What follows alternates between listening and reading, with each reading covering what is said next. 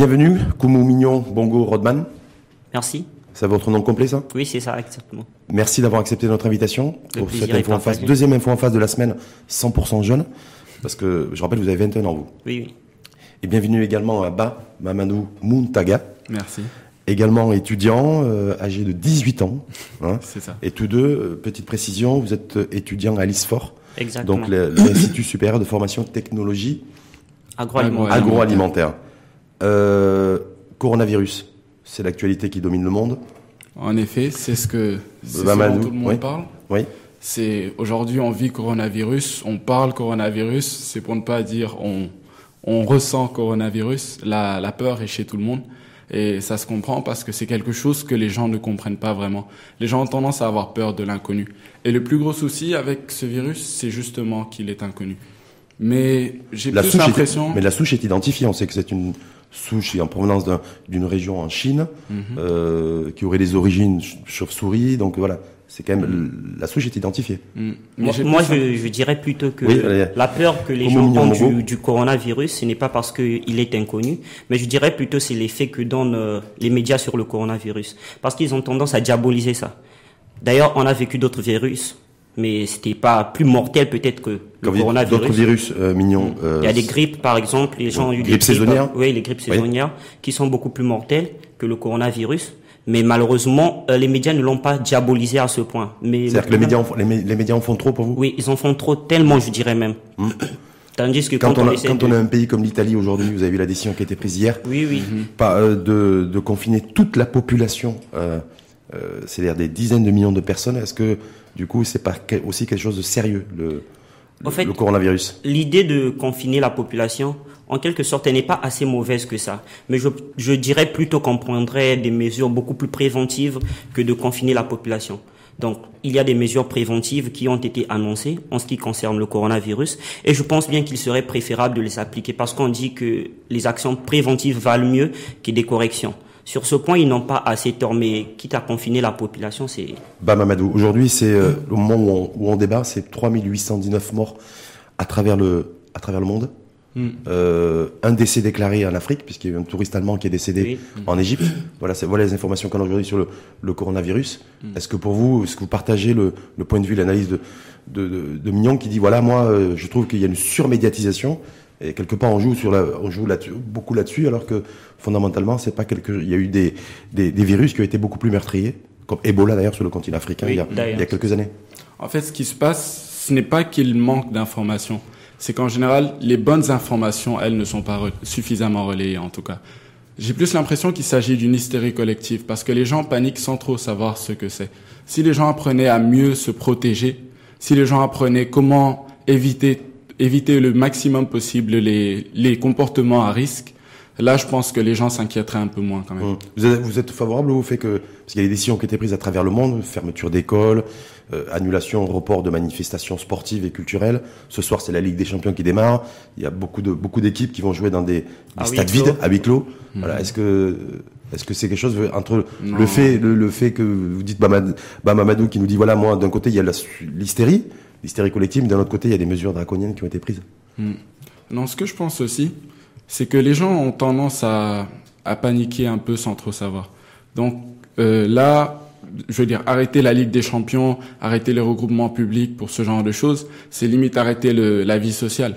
On ne peut pas arrêter les activités humaines parce qu'il y a un virus qu'on commence de plus en plus à connaître, qu'on sait comment éviter, on sait comment s'en protéger, alors qu'il y a des tas d'autres virus à côté qui font beaucoup plus de ravages et dont on ne cherche pas vraiment à se protéger maintenant.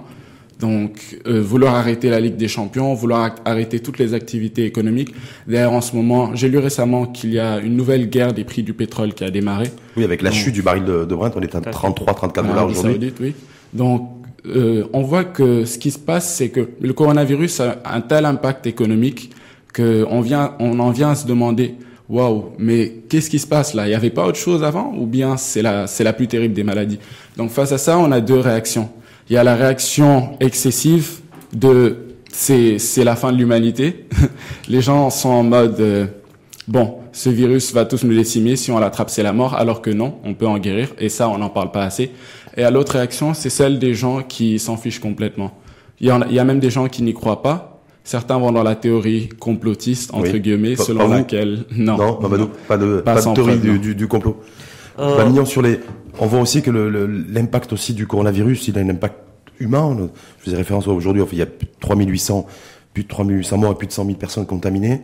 Un mort en Afrique et 89 personnes contaminées. Donc on voit que le continent africain, c'est le continent le plus, le moins exposé, le moins touché par le, le coronavirus. Ouais, Est-ce avez- que- est-ce qu'on doit s'en féliciter? Est-ce que Mignon il s'est dit, Ouf, voilà, l'Afrique, euh, l'Afrique est résiliente. Euh, je dirais pas plutôt que l'Afrique est résiliente. Euh, on ne sait pas, parce que quand on voit que dans certains pays comme des pays européens et occidentaux en général, on se rend compte que des cas sont détectés parce que les gens, disons les États, se lancent dans les analyses. Il se peut qu'il y ait qu'en Afrique il y ait des personnes qui sont touchées, mais donc nous ignorons vraiment parce que Ouais. aujourd'hui, euh, je me dis que qu'adviendrait-il au Maroc ou à Dubaï, des pays touristiques par exemple?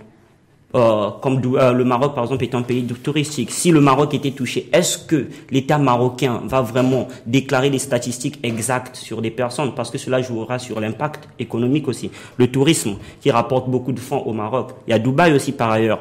Donc je me dis que en Afrique, si on commence à dire que on commence à dire les noms euh, exacts des personnes qui sont touchées, va.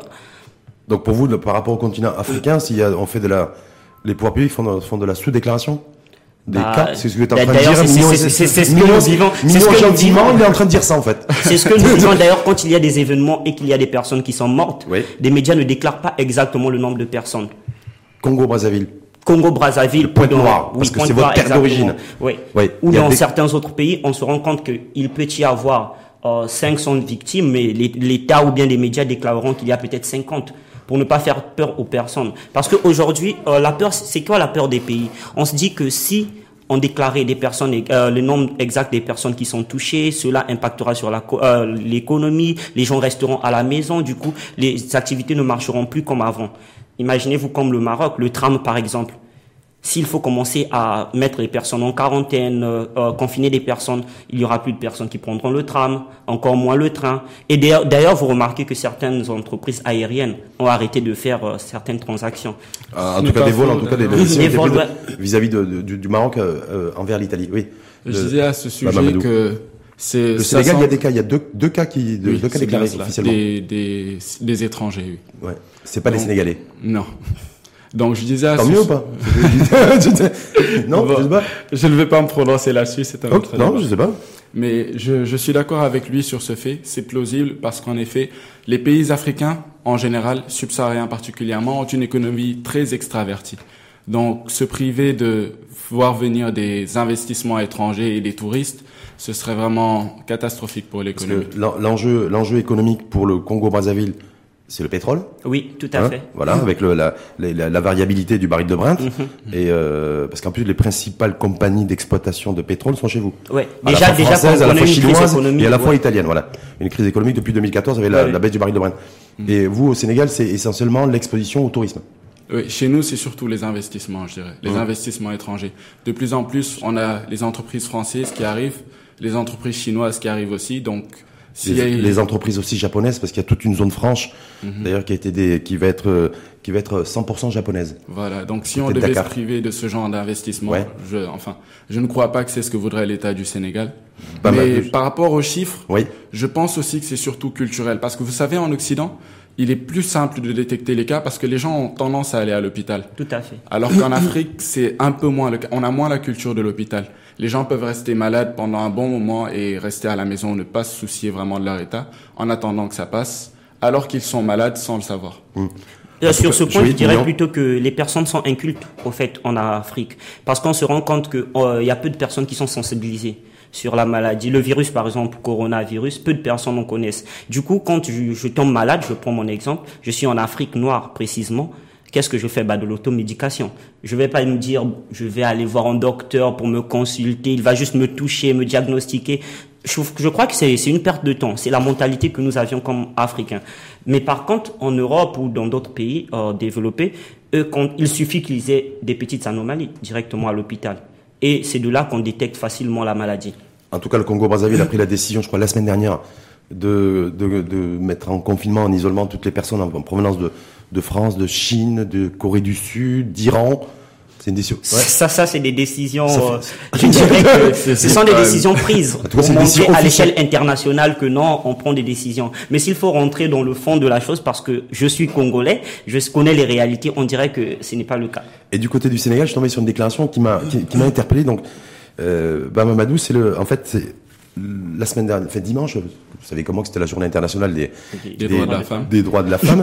Et il y a Abdourahmane Diouf, directeur exécutif du club des investisseurs sénégalais, sénégalais qui, en marge d'événements dédiés à- à la promotion des, des droits de la femme, qui a fait une déclaration en disant que sur le plan, je cite, sur le plan économique, le coronavirus est une excellente opportunité pour le Sénégal. Bon, je ne vois pas. Non, Je, par- je ne vois pas vraiment ce qu'il veut dire par là. Sachant que C'est-à-dire le, le- d'être le moins dépendant possible euh, de d'importation en provenance d'un pays comme par exemple comme la Ah, Chine. comme ça. Voilà, c'est pour ça que je vais compléter aussi le fait aussi qu'il était nécessaire aujourd'hui de revoir les orientations économiques du Sénégal. Voilà, c'est Mm. dans ce dans cette dans cette dynamique de pensée là globale. Je le pense en effet. Enfin, de là à dire que c'est une opportunité, c'est peut-être un peu trop dire parce que je ne pense pas que le Sénégal soit encore prêt à, à se lancer. En tout cas, il n'a pas réellement commencé à mener des activités qui, où on pourrait se dire, waouh, ce pays a vraiment décidé d'être émergent, même si c'est ce qu'on clame partout. Aujourd'hui, Vous avez trouvé du pétrole, vous avez trouvé du gaz, donc vous allez être- devenir un pays riche, hein, non bon, vous C'était connaissez la malédiction du 2030, pétrole. hein.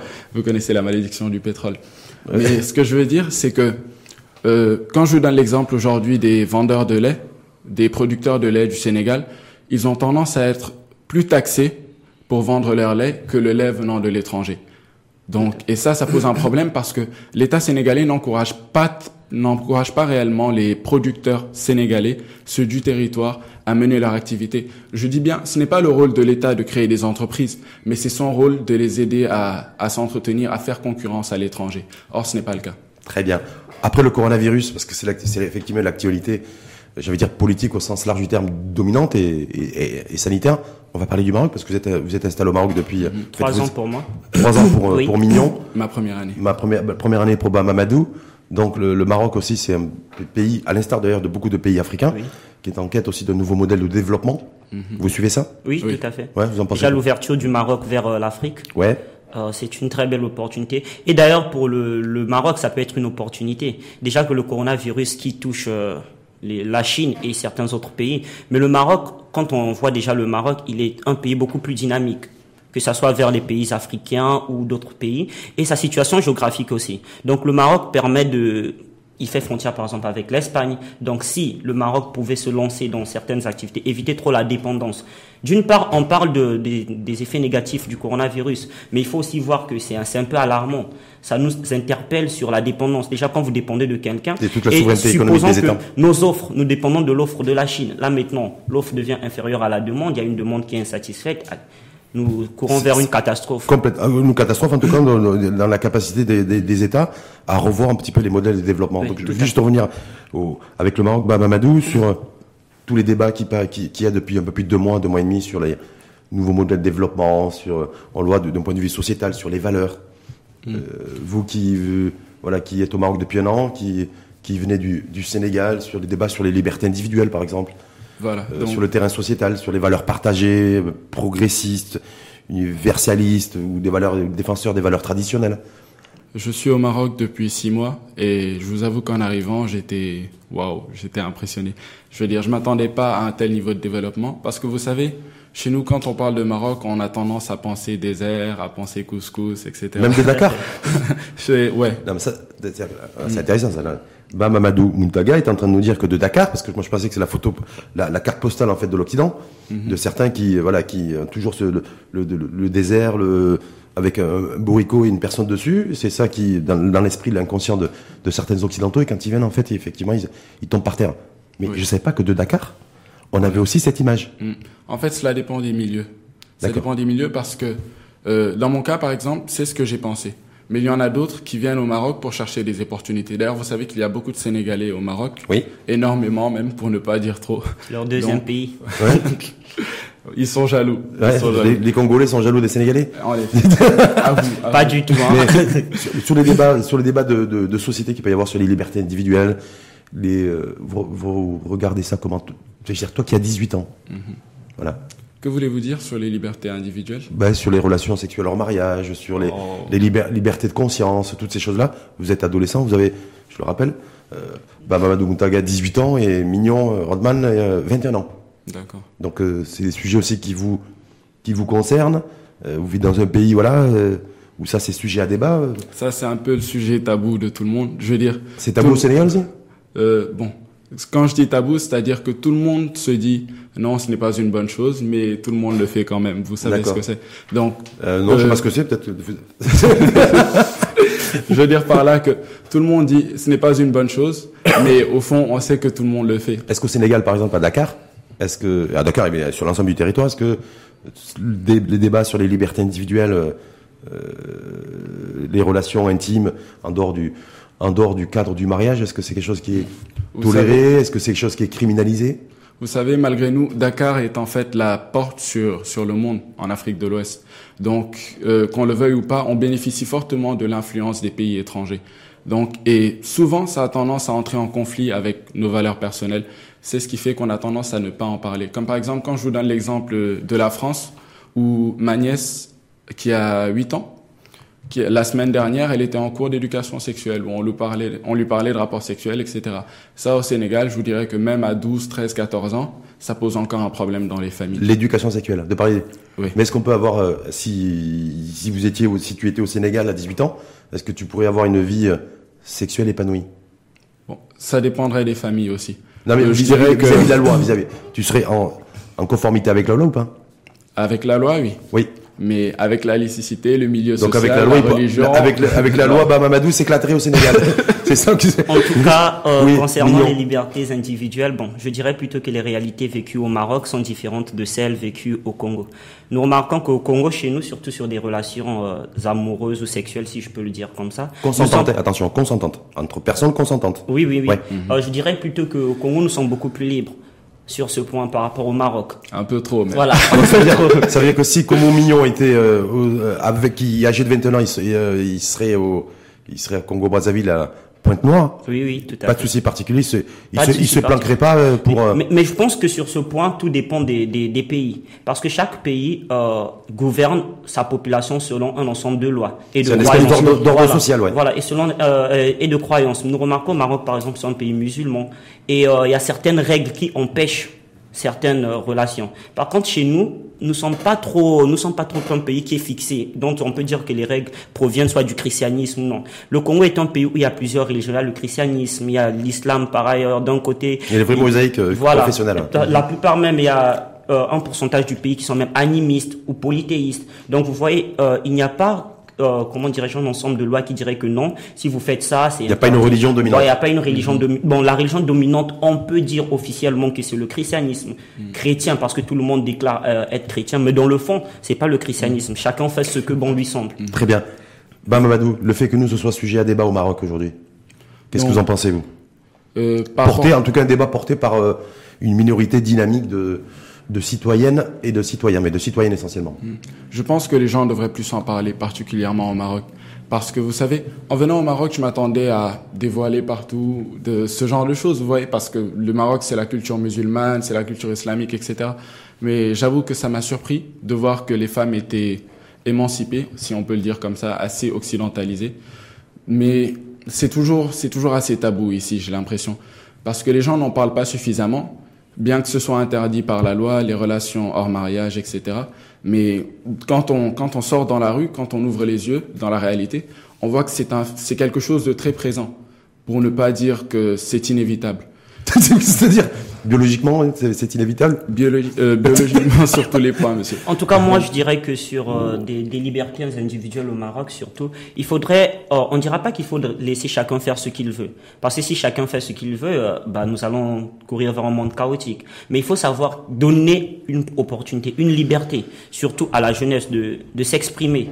Parce qu'aujourd'hui, dès que vous voulez vous exprimer sur quelque chose, que ce soit des libertés sexuelles ou peu importe, bah, vous êtes freiné. On a tendance à dire que c'est des sujets tabous. Vous avez discuté avec euh, vous à l'école, avec euh, en cours, avec des copains et des copines de votre âge? Est-ce que c'est des sujets qui sont des sujets de discussion qui sont abordés ou pas du tout? De, de mon côté, je dirais que plein de pays déjà, l'Afrique de l'Ouest en général, ils sont beaucoup plus bornés sur ça. Ce sont des sujets dont ils ne veulent même pas franchir la barrière sous prétexte que c'est tabou. Ils attendent un âge quelconque pour pouvoir euh, découvrir. Par contre, en Afrique centrale, quand je dis Afrique centrale parce que je côtoie un peu les Camerounais, Gabonais et autres, nous, on n'a pas de problème avec ce sujet. C'est un sujet hyper détendu. Euh, ah, c'est un sujet que nous nous sentons beaucoup plus à l'aise. D'ailleurs, c'est l'un des pays qui reçoit beaucoup plus d'influence française que d'autres. Donc on voit que la France n'a pas de sujet tabou sur le sexe ou quoi que ce soit. Donc du coup, ce qui fait que le Congo étant qu'un pays colonisé par la France bah qui mmh. essaie de suivre, dépasser même son maître. Donc nous sur ça, ah, dépasser son maître, on y reviendra tout à l'heure. Pas de, de problème sur ça. Influence français, je dis oui, mais il faut trier. On ne peut pas prendre tout ce qui vient de l'étranger. Il faut aussi voir ce qui va avec les valeurs culturelles. Quand je vous donne l'exemple du mariage, les gens parlent beaucoup de, des relations avant le mariage pour apprendre à mieux se connaître, etc parce que ça permettra de souder la relation.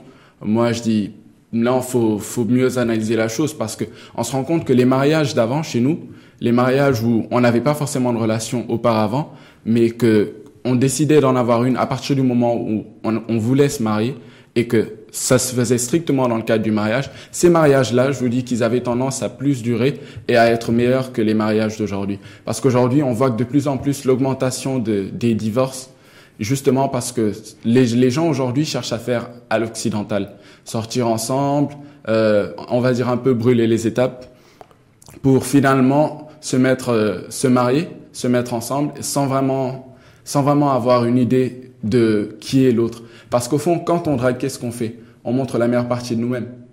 Quand on cherche à séduire quelqu'un, c'est ce qu'on fait. On cherche à lui montrer le beau. Donc on montre la face A. Voilà. Et on plaque la face B et on plaque la, mauvaise face. Alors que quand on est marié, quand on vit ensemble, on peut plus, on peut plus le cacher ça. On peut pas faire semblant à 100%. Sentiment euh, partagé par, euh, par Como Mignon Je dirais partiellement partagé parce que euh, vous verrez. C'est tendu les relations hommes-femmes aussi au, Congo-Brazzaville? Les relations Les relations entre, entre hommes et femmes est-ce qu'elle bah. se, est-ce que, voilà, est-ce qu'il y a des tensions particulières? Est-ce que, est-ce que l'aspect matériel est dominant aussi dans aujourd'hui dans les, dans les relations D'ailleurs, nous dirons que l'être humain en soi, il est matériel. Bah, on a tendance à dire particulièrement la femme, elle est matérielle, surtout matérialiste. La femme congolaise est matérialiste? Euh, on va pas se casser, cacher la fâche, euh, la Retirons le voile. Voilà, on va enlever notre voile. Je dirais que la femme congolaise, elle est matérialiste. Parce que de nos jours, si vous aviez de l'argent, vous aviez une femme, peu importe votre leader, que vous soyez... Mignon ou pas mignon Mignon ou pas mignon, heureusement pour moi, que vous soyez mignon ou pas mignon, il suffit que vous disposez de l'argent et vous avez la facilité d'avoir une femme. Et je dirais plutôt sur le point de vue que Montaga a avancé, si les mariages ne marchent pas vraiment de nos jours, parce qu'il essaie de comparer à présent et les mariages passés, je dirais plutôt que c'est parce que de nos jours, les jeunes se précipitent et se basent sur un mauvais choix. En fait, les critères de sélection de la jeunesse sont différents des autres critères. Avant, il y avait des critères bien précis, mais de nos jours, il suffit que, d'ailleurs, c'est même ce que nos parents nous imposent, indirectement peut-être. Il faut qu'un homme que vous allez épouser soit haut placé, qu'il provienne d'une bonne famille, qu'il soit éduqué. Du coup, on ne voit plus la personne en soi.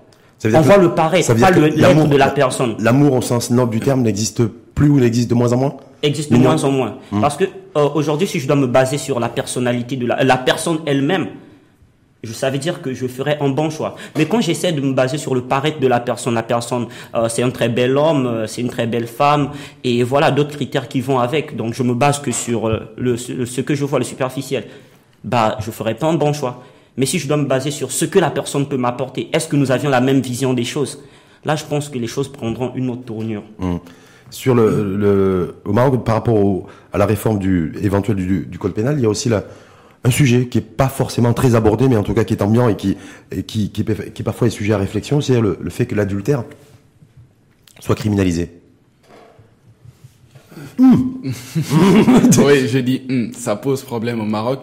Maroc qui se Sénégal, dit État musulman. Ouais, pas de problème par rapport à ça vous? J'avoue que ce serait un peu paradoxal si aujourd'hui le Maroc décidait de de, euh, de permettre la liberté totale sur les relations en mariage, euh, tant qu'il se définit en tout cas État musulman. Mais j'avoue qu'aujourd'hui, c'est un sujet qui pose problème parce que c'est quelque chose d'inévitable. Qu'on le veuille ou pas, qu'on criminalise ou pas, qu'on arrête des gens ou pas, ça continuera. Donc finalement, je pense qu'il est mieux de retirer la, euh, de sortir de ça de, du cadre de la loi. C'est un, sujet inévitable parce que s'il faut continuer à mettre euh, des barrières sur ce sujet, bah, c'est la destruction de la jeunesse. Aujourd'hui, qui dit euh, sexologie, sexologie dit euh, maladie. S'il faut pas apprendre, éduquer l'enfant, sensibiliser l'enfant sur ça, bah on aura beaucoup plus euh, de, de, de, catastrophes après. Parce que on dit que si vous ne faites pas pleurer l'enfant aujourd'hui, c'est demain que vous allez pleurer. Moi, je pense qu'il y a des mariages précoces, il y a des grossesses indésirées, il y a plusieurs, plusieurs autres facteurs qui conduisent au divorce. Pourquoi? Parce que les parents ne sensibilisent pas. Je me rappelle quand j'étais au Congo, je pense à l'âge de 18 ans, j'ai eu à passer une émission sur euh, l'âge sur lequel il faut aborder la sexualité avec les enfants. Bah, c'est un sujet très très tabou. On me dit que non, euh, tu vas parler de la sexualité. Il d'aucuns pensent que non, il faut attendre que l'enfant atteigne une certaine maturité. Ben moi je dirais non, parce que si vous parents vous ne le faites pas, ben n'oubliez pas que l'enfant fréquente des gens. Il y a les personnes, il y a l'école, il y a l'éducation scolaire, il y a la télé, voilà, qui est un facteur très très inévitable. Les médias. Les, médias. Ensuite, dans le, le sur l'égalité et équité aussi en matière d'héritage.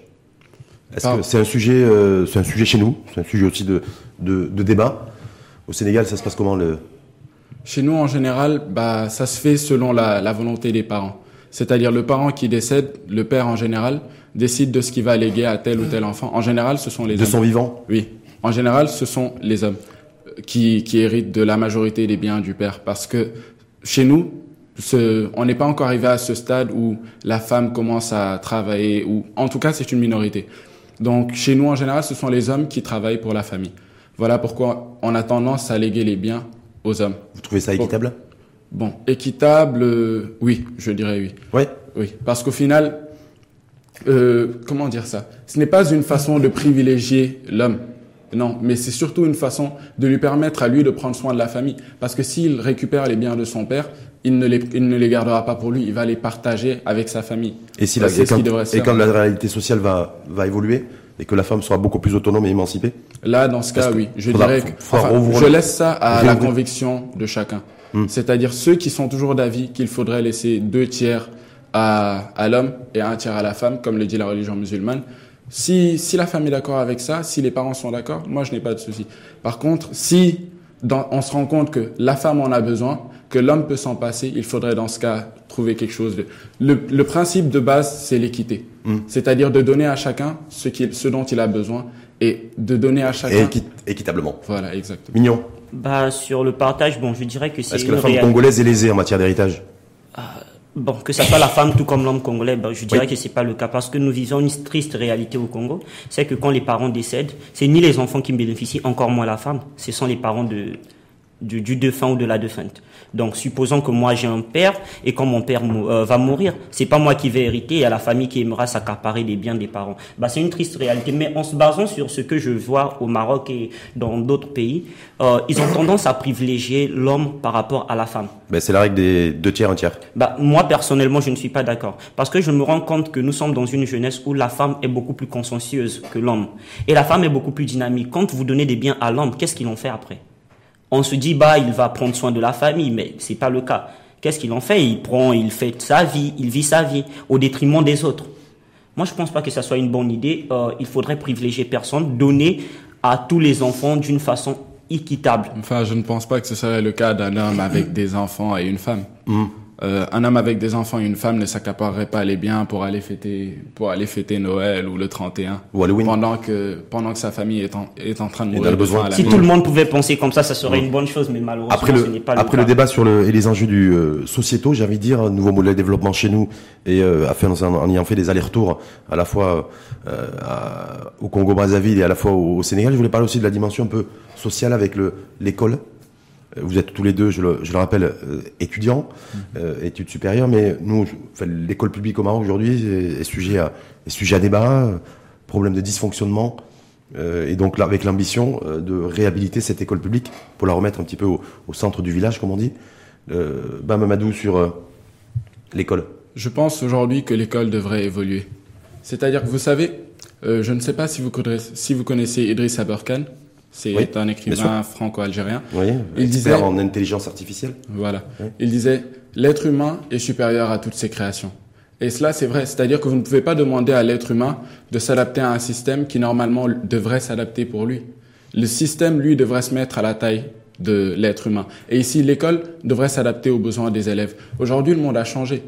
Aujourd'hui, il y a les jeux vidéo. Aujourd'hui, il y a Internet. Aujourd'hui, il y a YouTube.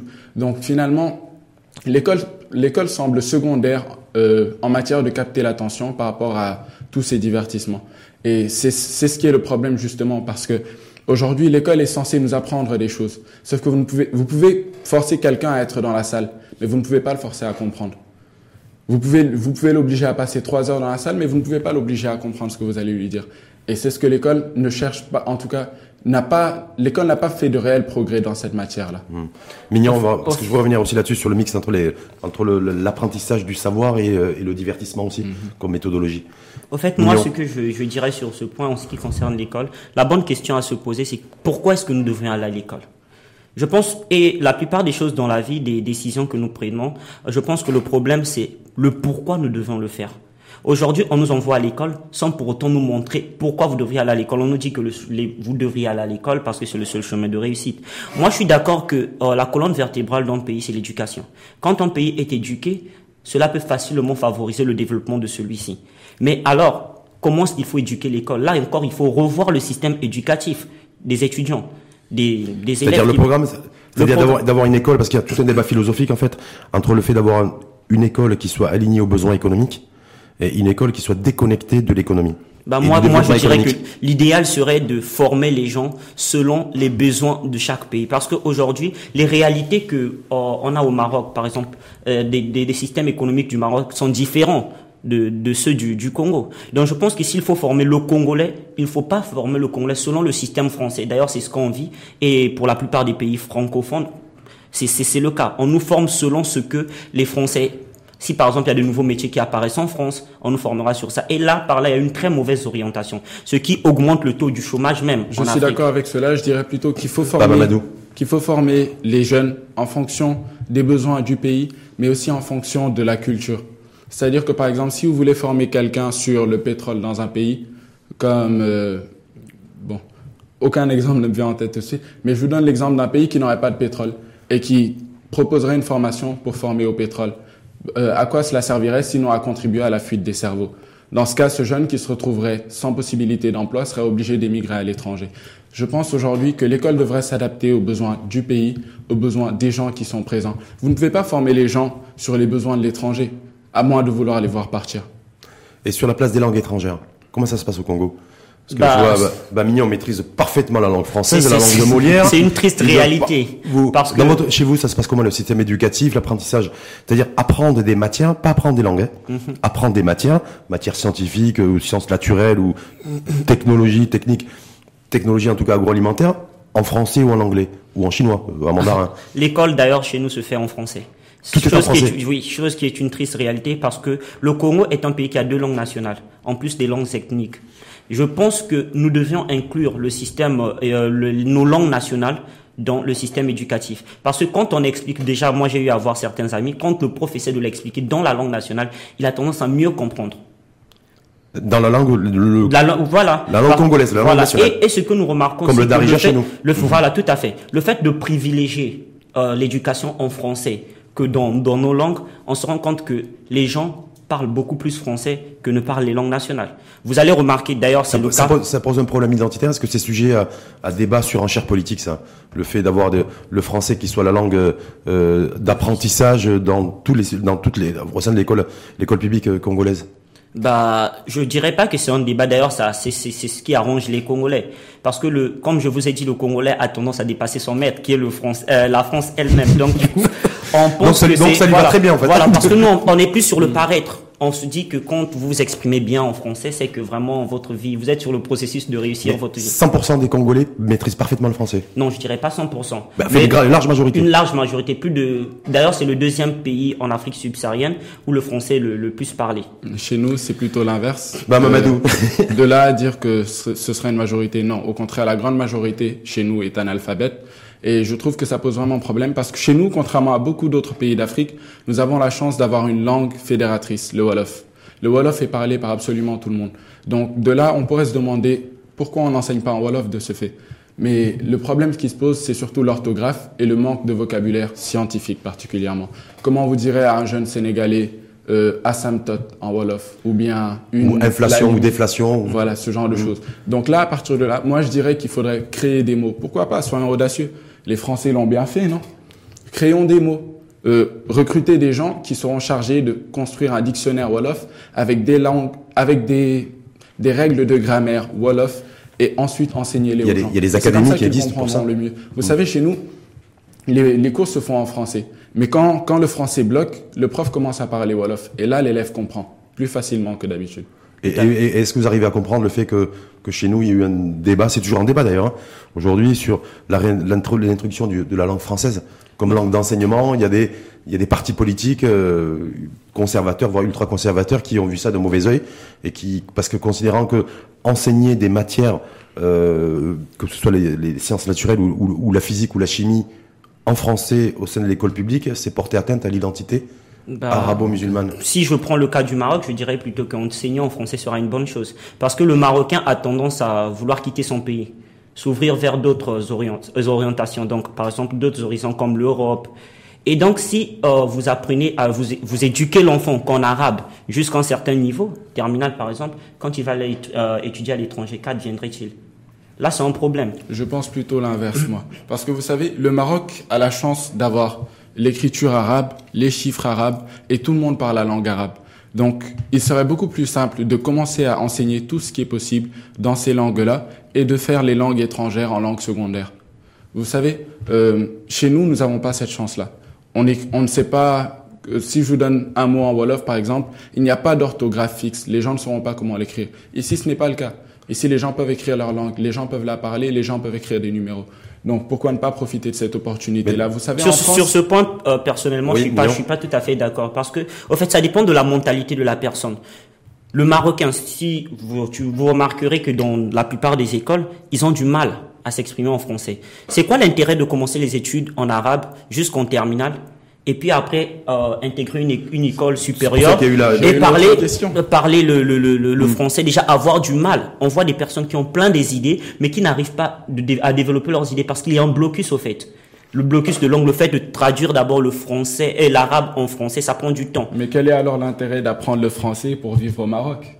Bah, Parce que la mentalité se forme avec l'éducation. Pourquoi ne pas éduquer les gens à rester dans leur pays et à chercher à le développer plutôt qu'à chercher à aller Comme je l'ai dit. Ça, c'est la thèse, la thèse idéologique d'un intellectuel sénégalais, euh, Felwin Sarr, euh, que, tu, que tu la connaître? Non, malheureusement. Non, voilà. C'est donc c'est sa, thèse en fait. Lui, c'est il appelle, c'est euh, il est essayiste et économiste, mhm. brillant d'ailleurs. C'est lui qui a demandé aussi à la, à la France de restituer des biens et des euh, qui avait été euh, voilà pris en tout cas par des par des Français lorsque la, France occupée euh, était installée au, au, Sénégal. Ce qui est d'ailleurs légitime. Voilà, voilà soit disant passant voilà donc et qui dit en fait que l'Afrique doit se ressaisir, que l'Afrique doit créer son propre modèle et ne pas non plus être influencée ou obéir à des mm. à des, des choses qui sont importées. Mm. Voilà. Bah, et des, bah, si vous permettez, monsieur, moi je dirais que sur la question de Montaga, pourquoi étudier en français? Tandis que pourquoi étudier? C'était quoi la question déjà? Pourquoi étudier en français pour ensuite pouvoir vivre au Maroc? Au fait, le Maroc, c'est différent. Vous remarquez qu'il y a plusieurs opportunités aux étrangères qui sont au Maroc. La plupart des emplois, ce ne sont pas des, populations autochtones. Donc, ce sont des entreprises étrangères. Donc, si vous voulez collaborer, avoir des libres échanges, je pense que le front, il serait judicieux que vous puissiez comprendre comment ça se passe, surtout en français. Chose qui n'est pas le cas. Si vous remarquez, je ne sais pas, euh, vous, allez peut-être le vivre. J'ai passé des stages où euh, la personne connaît la chose, mais a du mal à vous transmettre ça, mais travaille au sein d'une entreprise française. La personne, par exemple, vous partez dans les hôpitaux, vous voulez bien expliquer à, euh, euh, à la personne qui vous reçoit, mais la personne a du mal à vous comprendre. Parce que le Maroc, c'est pas comme nos pays où nous sommes euh, beaucoup plus introvertis. Mais le Maroc, il est un peu ouvert vers d'autres horizons, d'autres horizons. Pour ça et d'ailleurs bénéficie de plusieurs opportunités étrangères. Alors s'il faut continuer à éduquer, je ne dis pas qu'il faut abandonner l'arabe, non. Loin de ça. Il faut plutôt essayer de faire les deux, mais donner beaucoup plus du temps. Parce que j'ai eu à poser certains Marocains, pourquoi vous aviez du mal à vous exprimer en français? Ils m'ont répondu comme quoi qu'on accorde à peine deux à trois heures au français par semaine. Bah, on pouvait accorder beaucoup plus d'heures que ça et bénéficier de deux langues. Hmm. Ça sera plus, beaucoup plus un avantage. Ce qu'on fait beaucoup de pays. Je ne suis pas contre, mais si vous alliez bah aujourd'hui voir un Français et, vous, et que vous lui disiez pourquoi tu ne parles pas arabe, il vous répondrait parce que je n'en ai pas besoin, je vis en France. Pourquoi un Marocain ne pourrait pas dire je n'ai pas besoin d'apprendre le français parce que j'habite au Maroc? Euh, loin, de, loin de moi l'idée de nier l'utilité d'apprendre une langue, certes. Je ne dis pas qu'il ne faut pas apprendre une langue. Aujourd'hui, on apprend l'anglais. Quand, on veut, quand on veut maximiser ses chances de, de réussir et de, et de, s'accomplir aujourd'hui, on a l'anglais qui est la langue, langue internationale, qui est la langue dominante, comme peut l'être le dollar au niveau, au niveau monétaire à travers le monde. Mhm. Vous êtes jeune, oui. 18 ans, Bamamadou, 21 ans. 21 ans, mignon. Voilà, se dire aujourd'hui, vous considérez être vous des citoyens du monde? L'universalité, l'universalisme, est-ce que c'est quelque chose qui vous habite? Aujourd'hui, oui, la culture, la culture est mondiale, si on peut le dire comme ça, pour ne pas dire occidentale, voire américaine. On a tous tendance, vous savez, même chez moi, au Sénégal, on a tendance à assimiler l'excellence, la réussite et tout ce qui est bon à l'Amérique. Et ça pose un peu un problème parce que on parle de culture mondiale, mais ce n'est pas réellement une culture mondiale. Dans la culture mondiale, on ne retrouve pas peut-être l'Asie, on ne retrouve pas le, on ne retrouve pas l'Afrique, en tout cas pas autant qu'on retrouve l'Amérique. Et pour vous, c'est gênant? C'est assez gênant, oui. Surtout, Mignon. Ça pose un problème d'identité. Par rapport à la vision aussi du monde que vous avez, citoyen du monde, avant d'être citoyen congolais, ou d'abord citoyen congolais, citoyen, citoyenneté du monde, appartenance aussi. Vous êtes jeune, c'est vous qui allez faire, vous êtes acteur aussi du, du monde de demain? Bon, en ce qui concerne l'appartenance, ce que je remarque, c'est que les gens ont tendance à abandonner leur culture pour aller vers d'autres. C'est bien. C'est le fameux concept de culture dominante Voilà. Qui est peut-être plus qu'un concept d'ailleurs. D'ailleurs, ce qu'on remarque, c'est que les gens ont tendance, euh, le fait de vouloir comment je peux l'expression qui me manque, le pouvoir, le fait de vouloir s'accaparer à d'autres cultures, on a tendance à perdre nos valeurs. Il y a des choses euh, dans, la mondialisation ou bien euh, le gain de, culture, il y a le bon côté et le mauvais côté. Il faut prendre ce qui est bien et laisser ce qui n'est pas bien. Parce que quand on perd sa culture, on perd sa, son identité. On sait même plus ce qu'on est. Est-ce que quand on est au Congo, on est, on est dans un environnement mondialisé? Est-ce qu'on vit pleinement la mondialisation? Bah, tout à fait. Au-delà, de manger un cheeseburger. Hein. Au-delà de quoi? Au-delà de consommer un cheeseburger. La veste et la non, non, non. En fait, euh, je dirais plutôt que la mondialisation, ça dépend. Il y a quelques points qui sont vraiment où le Congo a vraiment perdu son, son identité et devenu purement occidentaux. Mais le problème, c'est quoi? C'est que quand on veut euh, s'accaparer de la culture qui n'est pas la nôtre, comme je l'ai dit je l'ai dit au début, on perd ses valeurs. Et quand on perd ses valeurs, du coup, on n'est plus congolais. Parce que quand on dit un Congolais, on doit reconnaître un Congolais à base d'une culture. Le Congolais doit être comme ça. Il mange ceci. Encore, là, sur l'alimentation, nous restons encore beaucoup plus Congolais. Mais en ce qui concerne l'habillement, la façon de faire des choses, totalement, on perd vraiment notre identité. Est-ce que c'est le, est-ce que c'est ton sentiment? Manu, est-ce qu'il y a, est-ce que vous, en tant que jeune de 18, 19, 20 ans, enfin 21 ans, vous dites voilà cette mondialisation aussi en termes de, de valeurs et d'identité, euh, nous, euh, moi sénégalais, moi euh, congolais, mais il y a voilà, je suis pas très à l'aise. Chez nous encore, c'est c'est moins critique que chez eux parce que chez eux la veste est la, est la tenue traditionnelle, on peut dire. Chez nous, nous avons encore des valeurs. La veste, c'est-à-dire le costume trois pièces. oui, oui, la veste. voilà, parce que Mignon est venu, moi, c'était top classe d'ailleurs. Mhm. Ouais. Donc chez nous, on a encore certaines valeurs, on a encore la culture qui est encore présente, qui cherche à résister à l'aliénation étrangère. Mais l'aliénation étrangère. Oui. Pour vous, c'est l'aliénation étrangère. Oui, je peux le dire ça comme ça. Pourquoi vous dites ça fait, vous savez, une culture a de, bonnes, a de bons et de mauvais côtés. La culture occidentale a de bons et de mauvais côtés. Mais euh, ce qui se passe, c'est qu'on a tendance à prendre et le bon et le mauvais. On prend tout ce qui vient sans trier. Et sauf qu'en général, on a tendance à plus prendre la mauvaise partie que la bonne. Est-ce qu'on a le choix aujourd'hui? Est-ce que le, train de la mondialisation, les chaînes de, les chaînes de valeur euh, euh, mondiales, et, avec le développement technologique, le développement de la science, qui est plutôt porté de l'autre côté de, de l'Occident, en tout cas du côté de l'Occident. Est-ce que voilà, est-ce que du coup, vous qui avez 20 ans aujourd'hui, les choses sont en train de se préciser, les choses sont en train de, de, de s'accélérer? Bah moi, je dirais qu'on a toujours le choix dans la vie. Soit vous choisissez et vous subissez ce que vous voulez. Faudrait pas, au fait, les tendances, c'est quoi? C'est de vouloir être comme tout le monde et faire comme tout, euh, comme les autres. Moi, je dirais plutôt que on a toujours le choix de vouloir prendre le bon côté, comme a su le mentionner Muntaga. La culture a une bonne chose. Je vais prendre un exemple aussi simple. Le euh, l'homme blanc vient, il croise que nous, nous habillions à, dans, les, dans les temps anciens, on portait à peine des feuilles. Il dit que c'est pas bien d'être nu. Il nous apporte des vêtements. Mais plus tard, il vient encore, c'est lui qui déchire encore ces mêmes vêtements. Donc là, on ne comprend plus. Qu'est-ce qu'il veut nous apprendre? Est-ce qu'il faut c'est bien d'être nu ou bien c'est bien de porter des vêtements? Donc en quelque sorte, il y a une contradiction entre ce que on obtient de, du blanc au fait. Mm. Et, étant donné qu'on veut les ressembler, pourquoi pas l'homme blanc veut aussi ressembler à l'homme noir? Mm. Vous, vous qui sans, sans, sentiment de, euh, je pourrais dire, de, complexité qui s'y trouve là, au niveau de la culture. Mm. Les personnes, les personnes de, de, couleur par rapport aux personnes, parce que quand euh, Mignon dit le, personnage, en tout cas le, le le blanc, hein, Oui. euh, le blanc de peau, est-ce que c'est, c'est- vous êtes habité vous par ça? Pardon? Est-ce que c'est, c'est quelque chose qui vous habite encore aujourd'hui, cette différenciation qui peut être faite en fonction de la couleur de peau? Oui, y compris au Maroc d'ailleurs, hein, parce qu'on Oui. ça on parle tout à fait librement. C'est, est-ce que c'est quelque chose que aujourd'hui, quand on a 18 ans, comme toi, bah, bah, bah, bah, Mamadou, est-ce que le, et le, le fait d'être de, de couleur, est-ce que c'est quelque chose qu'on, qu'on vit bien? Est-ce que c'est quelque chose qu'on, où on a des appréhensions? C'est quelque chose qu'on, voilà, où parfois on nous rappelle qu'effectivement on est une personne de couleur et c'est pas très agréable? Oui, en effet, ça crée quand même un sentiment d'infériorité et ça crée un complexe parce qu'aujourd'hui, je vous donne l'exemple de la musique qu'on écoute vient de l'étranger. Le- les films qu'on regarde, les meilleurs films qu'on regarde, ceux qu'on préfère, viennent de l'étranger également. Donc, Ce qu'on mange aussi parfois, vient de oui, l'étranger. même la nourriture vient de l'étranger. Notre façon de vivre devient étrangère aussi. Donc finalement, on se pose la question, qui sommes-nous? Aujourd'hui, euh, ça a été mon cas pendant longtemps, mais beaucoup de Sénégalais, euh, ça reste une minorité dans la population, mais quand même, ça, ça reste important. Beaucoup de Sénégalais parlent français, mais ne parlent pas Wolof.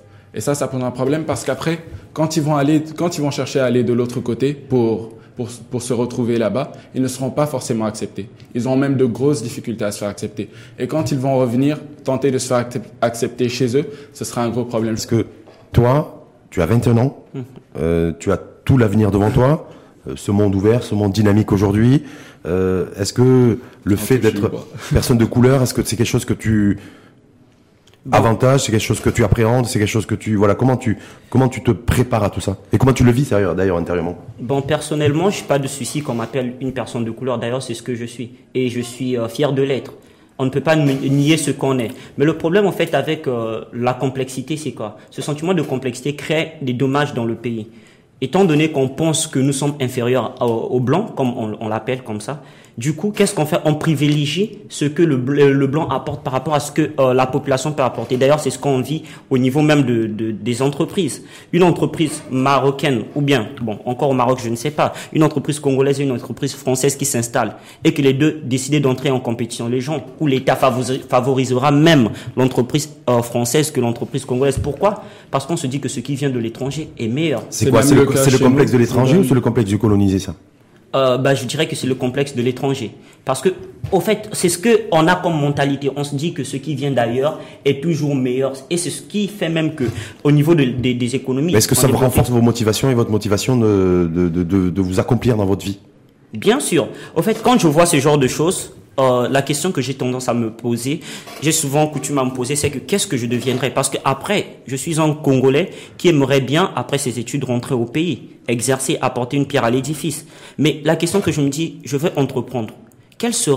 Euh, quels seront les regards des gens à l'égard de mon entreprise? Est-ce qu'ils vont dire non, c'est parce que c'est un Congolais que on va préférer acheter français au lieu d'acheter congolais? Je pense que sur ce point, il faut sensibiliser les gens, leur montrer l'importance au fait de, de, consommer ou de faire euh, ce qui est euh, du pays. Quoi.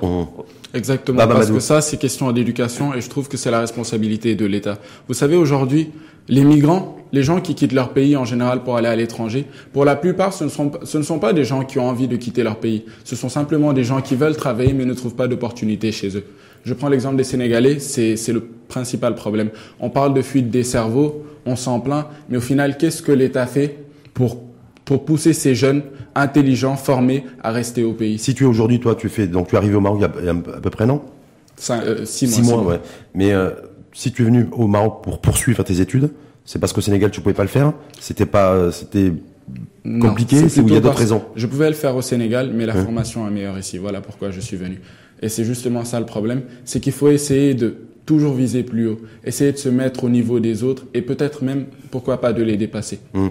Est-ce que euh, ambition, qu'est-ce que j'ai envie de, dire à, à Koumou Mignon, qu'est-ce que, est-ce qu'il a envie de croquer le monde lui? Qu'est-ce qu'il a, voilà, comment il, comment il envisage son, son avenir, son devenir dans ce monde euh, en perpétuelle mutation?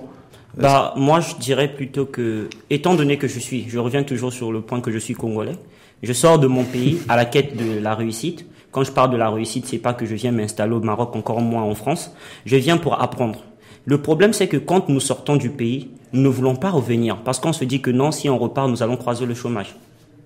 Et euh, la peur d'affronter ce chômage-là nous laisse travailler ici. Mais quand on oublie un point que quand on travaille par exemple au Maroc ou dans peu importe le pays, on contribue à l'évolution de ce pays et on continuera à envier ce pays.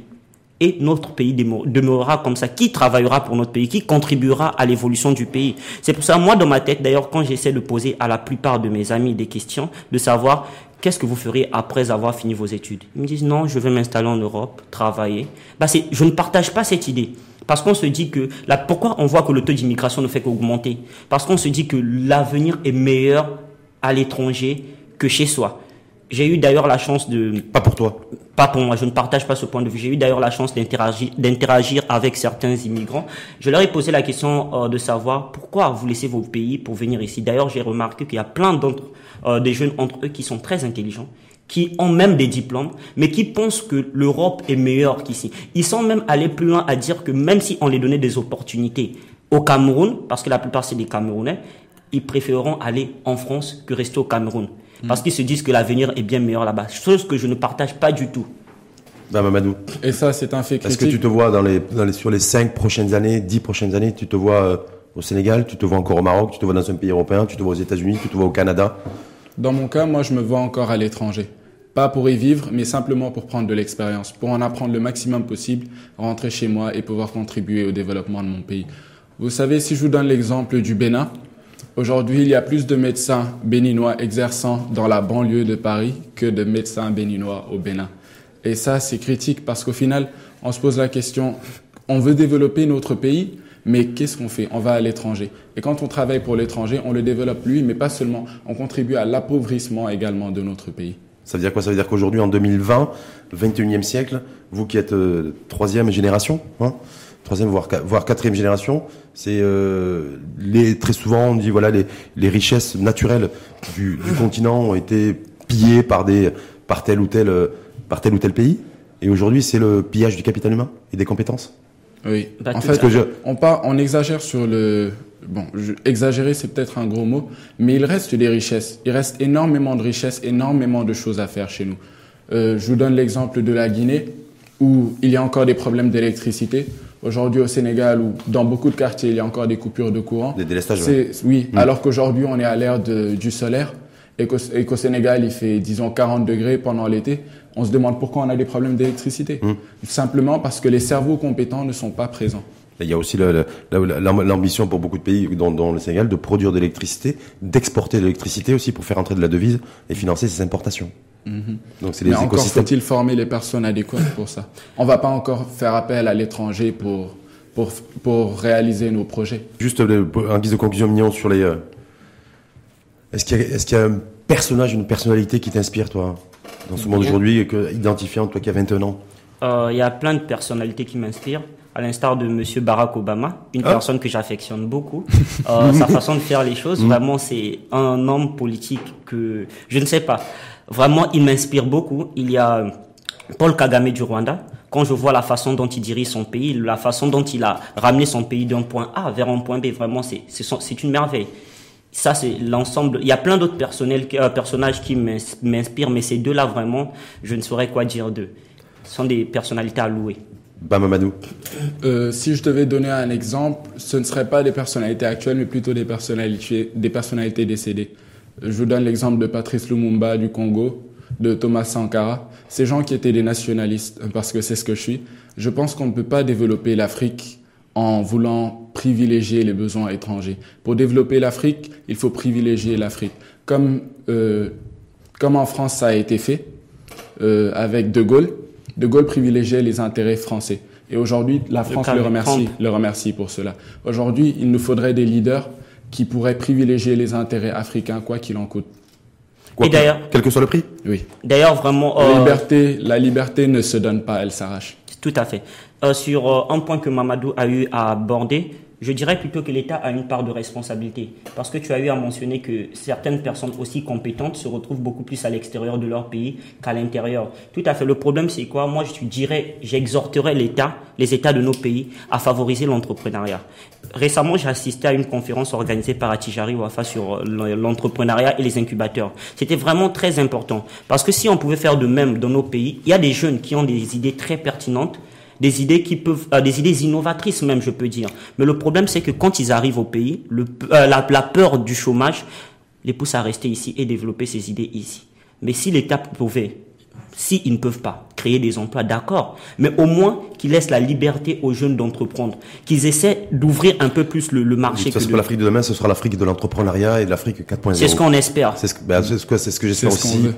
Pour, pour, pour le continent, pour vous et pour, euh, et, pour telles, toutes celles et ceux aussi qui vont, qui vont arriver aussi sur le, sur le marché du travail avec la, cette culture du, de la prise de risque, de l'audace et du courage. Merci en tout cas à vous. Merci, Merci à, à vous. vous. Merci, euh, Koumou Mignon, Oui, c'est Bongo Rodman, c'est ça? oui, c'est ça, exact. Étudiant euh, installé au Maroc depuis trois ans, Oui. en troisième année à l'Institut supérieur de formation technologie, de technologie agroalimentaire. Oui, c'est ça. Et euh, merci également à Baba Mountaga, Merci à vous. étudiant, ça fait six mois qu'il est au Maroc, c'est ça? Oui. Étudiant également euh, en, à l'Institut supérieur de formation technolo- de technologie ali- agroalimentaire. Merci à vous. Voilà. Donc après, vous avez, je sais pas si vous avez vu hier, c'était Imen et Aya, deux jeunes aussi que nous avions reçus. Donc on a poursuivi avec vous. Parce que Très impressionnant. Très impressionnant. vous avez aimé? Deux jeunes Oui. très talentueuses. Voilà. Ben, je pense qu'elles diront la même chose sur vous. Hein. Merci, bien. merci en tout cas une fois de plus à vous. C'était le deuxième rendez-vous de la semaine, l'info en face, 100% jeune. On poursuit en donnant la parole à, à celles et ceux qui parfois euh, n'ont pas la parole. Très souvent, ils ont des porte-paroles, des adultes au sens large, et c'est pas forcément les jeunes qui parlent des, des jeunes sur des problématiques, sur de l'actualité, le coronavirus, nouveau modèle de développement, liberté individuelle, tous ces sujets qui font l'actualité, et puis la place aussi du citoyen congolais ou sénégalais ou marocain dans un monde en perpétuelle mutation, avec des, des cultures euh, dominantes à tout point de vue, culturelles et euh, également euh, alimentaires.